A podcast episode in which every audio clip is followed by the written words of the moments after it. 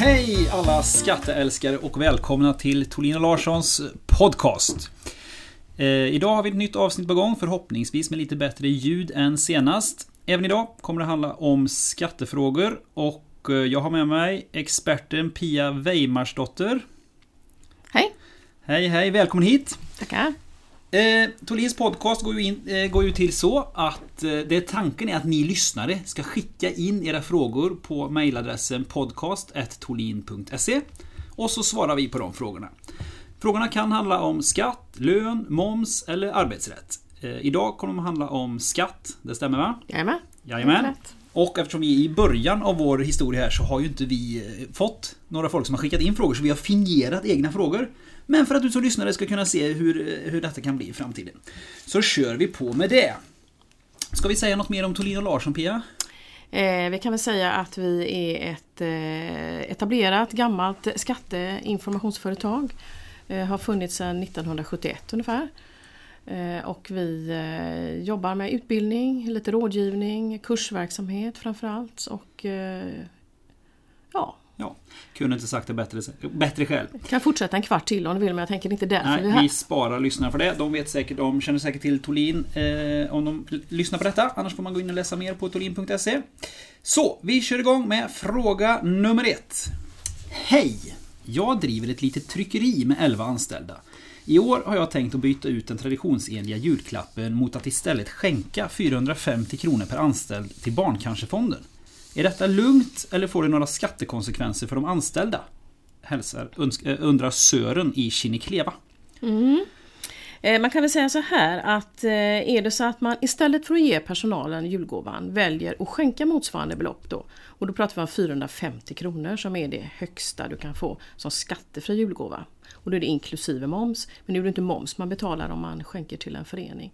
Eller vad det nu är för någonting. Men sätter man in 450 kronor per anställd till till exempel Röda Korset så har man ju inte gett någon skattepliktig julgåva till de anställda för då kan ju inte de anställda själva välja.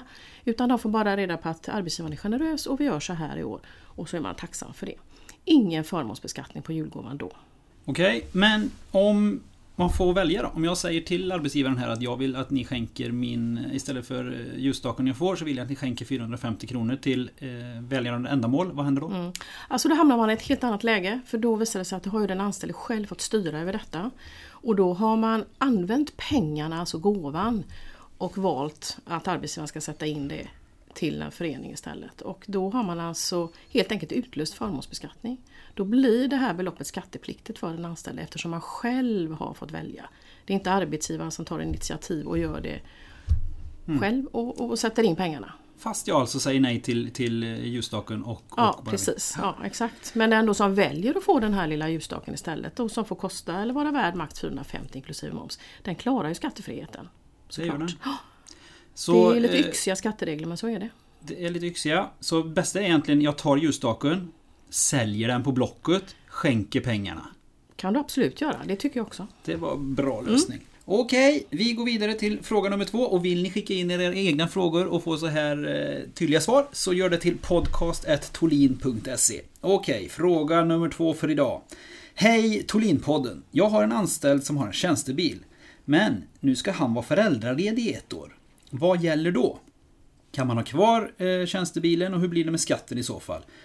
Måste arbetsgivaren dra någon skatt alls? Soliga hälsningar Gullmaj i Kalix. Åh, vad trevligt! Alltså det är inte en helt ovanlig fråga det här måste jag säga. Många har ju faktiskt kvar sin tjänstebil under en eh, tjänstledighet eller föräldraledighet. Och då är det så här att är du föräldraledig en längre tid så kan ju inte arbetsgivaren dra någon preliminärskatt om man inte betalar ut kontant lön samtidigt. Men bilförmånen är lika skattepliktig och det ska vara arbetsgivaravgifter. Så det betyder att arbetsgivaren ska redovisa bilförmånen löpande varje månad även om man inte är i tjänst och får ut kontantlön. Och man betalar arbetsgivaravgifter precis som vanligt då. Eh, vad man skulle kunna göra här det är ju att eh, för, bara så jag förstår det. Det blir ju som fortsatt lön fast du inte Precis. får lön. Nej, du får ingen kontantlön. Nej. Utan du får en skattepliktig förmån. Som är jag lika betala- skattepliktig som lönen. Ja, så jag måste betala skatt på den. Betalar jag Precis. skatten löpande under det här året då? Ja, det kan du ju göra. Du kan ju betala in den själv till exempel. Men i det här fallet så har arbetsgivaren ingen skyldighet att dra någon skatt. av det skälet att det inte finns någon kontant lön att dra skatt ifrån. Så man kan aldrig dra skatt på en förmån om du inte får en kontant ersättning samtidigt. Okej, så när betalar jag den här skatten? När jag kommer tillbaka? Det kan man göra om man kommer tillbaka under samma år, alltså under samma kalenderår. Så kan ju arbetsgivaren vänta med skatteavdraget och dra lite högre. Mm. Så går du på, på föräldraledighet i februari år Mm. ett och kommer tillbaka i september år ett. Så kan arbetsgivaren spara skatteavdraget och dra ett eh, högre skatteavdrag då när du är tillbaka som matchar alla de här andra månaderna när man inte drog. Mm. Till exempel. Men det går bara om, om det är under samma år Mm. som du kommer tillbaka. Annars så kan ju den anställde själv faktiskt eh, jämka, alltså begära skattejämkning hos Skatteverket. Och då få en procentsats som till exempel Försäkringskassan kan dra lite mer på föräldrapenningen för och på så vis täcker man ju in den här preliminärskatten. För eftersom bilförmånen är skattepliktig så måste det matchas med en inbetald prelskatt. Bra. Så det man ska tänka på här det är egentligen man kan fortsätta ha tjänstebil men man får Absolut. betala den eh, skatten man ska be- betala för den här Precis, ja. förmånen oavsett om man är föräldraledig eller inte. Så precis. Är, Ja. Man kan säga också att du kan ju som fysisk individ själv betala in preliminärskatt löpande på ditt skattekonto hos Skatteverket. Så att det går ju att lösa. Annars finns ju risken att man får en kvarskatt och det är ju inte sådär jätteroligt när sommaren kommer när slutskattebeskeden dyker upp och man inte tyvärr inte kan åka på semester. nej. Kanske. Så är det. Nej men det är bra att ha koll på det. Eh, en vanlig fråga i vår eh, slinga. Där du sitter till vardags. Mm. Eh, Thorlin och Larsson har ju våra servicepaket som är en produkt där man både kan läsa massa info, nyheter eh, etc. Använda hjälpmedel på nätet och även ringa in till våran expertslinga och få svar eh, av eh, Pia och hennes kollegor som är orakel på detta, vare sig det gäller skatt, lön, moms eller arbetsrätt. Eh, så gå gärna in på tolin.se och kolla under produkter och klicka in på någonting ni tycker eh, verkar spännande och testa detta en månad om ni inte redan har gjort det. En kanontjänst där man läser eh, alltså en massa bra information och dessutom kan ringa in och ställa de här frågorna direkt till Pia och hennes kollegor. Som är orakel, så gör det. Nog om det. Fråga nummer tre i dagens eh, podd. Hej kära experter. Ja, det är väl till dig det menas då. Eh, jo, jag driver eh, enskild näringsverksamhet sedan 2011. Nu tänker jag anställa min sambo i firman och betala en marknadsmässig lön. Kan jag göra avdrag för sambons lön i verksamheten eller gäller här reglerna om medhjälpande maka? Undrar Lilian. Ja, minsann. ja, hon har tänkt till här och det tycker jag är klokt för att eh, just på den här frågan kan man säga, här är svaret ja. Man kan betala ut och även göra avdrag skattemässigt för lönen till sambon i firman. Eh, och eh, det går ju så länge man inte har gemensamma barn Okej. eller har varit gifta tidigare. För då är man alltså fortfarande gift skattemässigt enligt skattelagstiftningen. Och då kan du aldrig kostnadsföra lön till sambo i din näringsverksamhet, vilket då var frågan. Eh, så att, eh, och det här med medhjälpande maka, och då ska du också vara gift eller ha varit gift. Eller ha eller har haft gemensamma barn. Då kan man dela överskottet i näringsverksamheten. Okej, så en, en springande punkt här är om Lilian och hennes sambo har barn eller inte. Ja precis, Ja. så att de inte får varit gifta med varandra innan. Och bara för att göra det tydligt för mig här som inte kan så mycket om skatt. Har de barn, då kan... Då kan de inte kostnadsföra lön. Nej. Har de inte barn så Då kan... är de eh, sambos rakt upp och ner, alltså i dagligt tal. Och då funkar det faktiskt. Kan tyckas lite ologiskt, men så är reglerna. Nu var det ju enskild näringsverksamhet Lilians fråga gällde. Vad hade hänt ifall det var ett aktiebolag då? Hade det varit ett aktiebolag så är det faktiskt en helt annan sak. För ett aktiebolag är ju en egen juridisk person och ett eget skattesubjekt. Och då kan du anställa frun eller makan, sambon, vad det nu är och faktiskt betala ut lön precis som vanligt. Så alltså skillnad på enskild firma där man är sin egen och har kontoret eh, på fickan egentligen kan man säga. Eh, Då funkar det inte utan eh, aktiebolag går alldeles utmärkt. Ja, då slipper man tänka på det här överhuvudtaget. Exakt. Hoppas att Lilian är nöjd med det här svaret. Och vi kör ju som sagt bara fingerade det frågor här så att det är hon säkert. Vi kör en fråga till här Pia. Hej! Jag och min kusin driver ett konstgalleri. Nu planerar vi att starta ett café i anslutning till detta. Vi räknar med att ungefär 20% av den totala omsättningen för hela verksamheten då kommer att utgöras av det som serveras på kaféet. Behöver vi ha en personalliggare för de som ska jobba i kaféverksamheten? Undrar Kekke. Då svarar Kekke så här att just i det här fallet så finns det faktiskt ingen skyldighet att ha personalliggare. Eh, och det beror ju på att kaférörelsen som då är en sån verksamhet som man normalt sett, om det är huvudsakliga sysselsättningen i verksamheten, då ska man ha personalliggare. Men nu är den så liten och där säger Skatteverket att om det är 25% eller mindre av en verksamhet, alltså det är blandad verksamhet då som vi brukar säga, då behöver du inte ha någon personalliggare. Eh, så att eh, jag tycker nog att Kaki kan andas ut här. Den kan andas ut ja. för mig då som är total novis. Mm. Eh, vad är en personalliggare? Personalliggare är en förteckning där man är skyldig att eh, se till att personalen skriver in sina namn när de jobbar i lokalen. Och där ska det vara personuppgifter, det ska vara namn och det ska vara personnummer så att man kan se vilka det är som har befunnit sig i, i den här lokalen just den aktuella dagen. Och här kan ju Skatteverket faktiskt komma och göra kontrollbesök för att se. Och då ber de att få, få titta den här liggaren och då ska den också finnas på plats. Ja. Den kan inte finnas i en lokal eh, en kilometer därifrån till exempel. Eh, det har man faktiskt slagit ner på så att där har man fått eh, kontrollavgifter och de handlar om flera tusenlappar. Faktiskt. Och vilka verksamheter är det som omfattas av personalliggare? alltså det är ju numera är det bygg, bland annat byggverksamheter. Mm. Det är tvätterier och det är café och restaurang bland annat.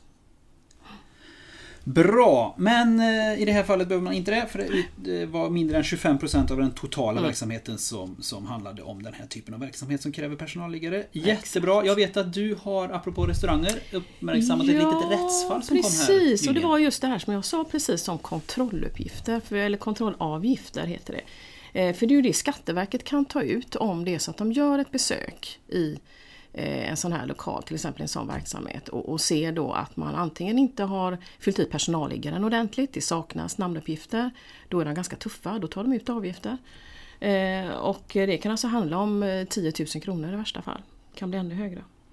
Eh, vad jag tänker på det är också en sån här kontrollavgiftsfråga, det har med kassaregister att göra, ni vet de som sysslar med kontantförsäljning de är ju skyldiga att ha certifierat kassaregister. Och i den lagen så finns ett antal skyldigheter som den som driver verksamheten måste se till att personalen är medvetna om. Och där är bland annat en, en regel som säger att den som säljer tjänsten, alltså måltiden då till exempel om det nu är en restaurang som det här fallet handlar om.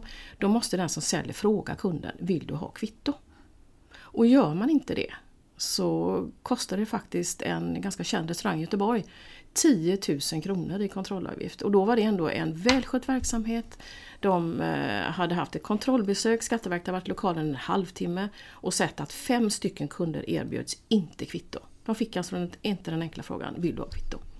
Och det kostar 10 000. Ja, det är onödiga pengar att lägga Jättedyrt. Samtidigt bra att Skatteverket Precis. slår ner på lite svartekonomi ja. och så, det har vi inget Håller Med. Men sköter man sina grejer så är det väldigt onödigt att inte fråga kunden om den vill ha kvitto. Mm. Eller bara skicka över ett kvitto varje gång helt enkelt. Hanna var själv på ett, ett, ett café här med, när jag var pappaledig. Okay. Och då var Skatteverket där också. Mm. Och hon andades ut för hon hade gett mig mm. kvitto och de kvitto som var i lokalen då. Men eh, lätt och torska på Lätt hänt, så det är viktigt. Uppfostra personalen, även om det är tjatigt så är det faktiskt så att du sparar pengar på det om Skatteverket är där. Och då kan man tillägga att från 1 januari 2017 så kan det kosta 12 500 kronor att slarva, ja. vilket är onödigt. Spelar det någon roll när de här eh, skattemyndigheterna var där och kontrollerade om det var fem kvitton de hade glömt att fråga om under den här halvtimmen eller hade det räckt med ett för att få 10 000 i böter? det, det framgår inte faktiskt av Högsta förvaltningsdomstolens dom här utan eh, de sa så här att man såg att det var ett systematiskt fel och jag tycker personligen kanske att systematiskt fel då är det mer än en gång. Mm. Sen kan det mycket väl vara två men det kanske är så att det är fem som är det som är det man tittar på först och främst. Men det varierar, det är svårt att svara på. Ja, jag förstår att det är illa nog med fem stycken på en halvtimme. Det gäller att vara noggrann i vilket fall tycker jag som det, restaurangägare. Det gör det absolut. Bra Pia, då är dagens eh, frågor ställda. Nu hoppas vi att vi får några lyssnare ute också som kan skicka in egna frågor till oss. Och nu har vi tagit upp eh, mycket kring, eh, kring skatt här. Eh, och, och, ni kan skicka in andra frågor om skatt, mer avancerade, mindre avancerade. Fråga gärna om lön, moms, arbetsrätt så kommer vi att eh, kalla in en expert här i vår lilla studio som svarar på era frågor. Det tror vi kan bli jättebra.